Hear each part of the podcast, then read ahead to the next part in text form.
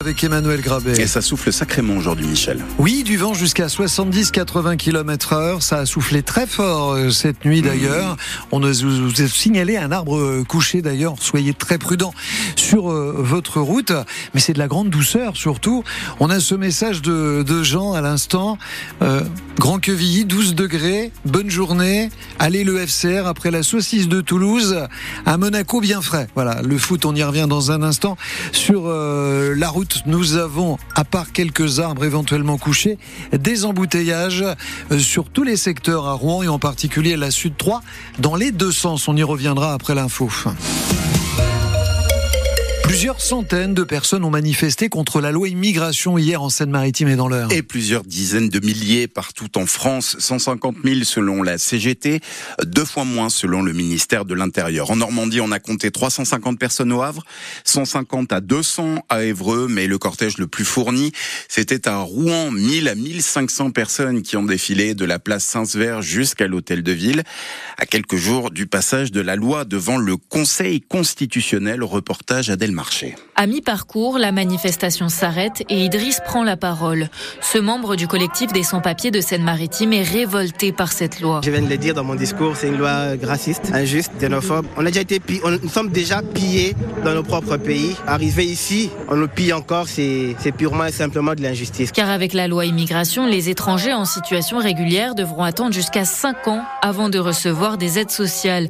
Un peu plus loin dans le cortège, la banderole du réseau Éducation sans frontières on y voit le symbole de l'école. Juste à côté, un avion qui symbolise justement la menace pour les enfants scolarisés dont les parents sont en situation irrégulière peuvent être expulsés. Françoise tient fièrement la banderole. Elle craint une augmentation du nombre de jeunes obligés de quitter le territoire. C'est grave parce qu'on brise leur vie, on brise leur carrière, on brise leurs espoirs de s'intégrer. La loi est plus restrictive que prévu sur la régularisation des travailleurs sans papier, ce que dénonce Gérald Leclerc corps gilet rouge de la CGT sur les épaules. Pour faire travailler toute une série de secteurs d'activité, il faut effectivement des travailleurs euh, immigrés. Et ces travailleurs immigrés, ils doivent avoir des papiers. Une idée reprise par l'ensemble du cortège, puisque la manifestation a rejoint l'hôtel de ville en scandant des papiers pour tous. Un reportage France Bleu Normandie d'Adèle Marché. Ça a sacrément soufflé cette nuit, vous le disiez Michel, on va faire un point météo complet euh, juste après les infos. Ça a soufflé surtout dans l'est de la Seine-Maritime. Les pompiers nous indiquent qu'ils ont dû intervenir une dizaine de fois, surtout dans l'est du département. La facture d'électricité va de nouveau s'alourdir le 1er février. Le ministre de l'économie l'a annoncé hier soir. La hausse du tarif réglementé sera comprise entre 8,6 et 9,8% pour la quasi-totalité des ménages et des petites entreprises. Au total, l'électricité aura augmenté quasiment de moitié en deux ans. Bruno Le Maire promet que cette hausse sera la seule en 2024. Le début d'un mois de procès à la Cour d'assises spéciale de Paris Paris, près de six ans après l'attentat de Trèbes et de Carcassonne. C'était le 23 mars 2018.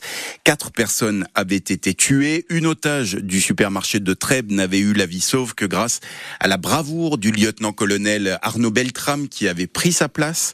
Le terroriste avait été abattu pendant l'assaut. Ce sont donc sept de ses proches qui comparaissent, dont sa petite amie, elle aussi radicalisée, et son meilleur ami qui connaissait ses projets d'attentat.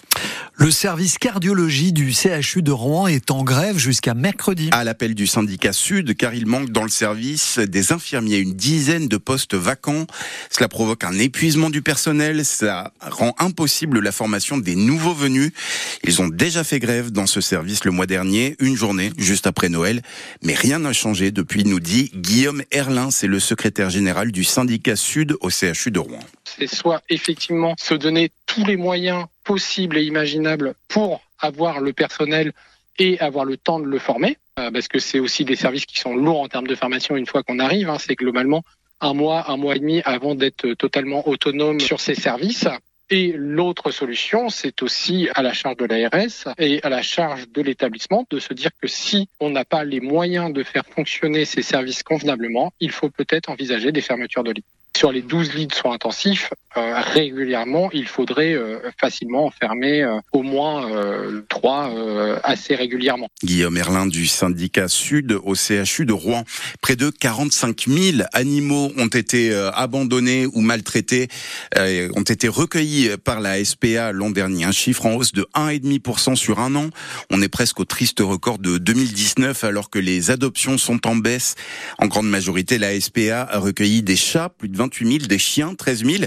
Presque 3000 nouveaux animaux de compagnie, les nacs, comme on dit, les lapins, les cochons d'Inde, les rats, les souris ou encore les furets, et aussi 174 équidés et quelques animaux de ferme.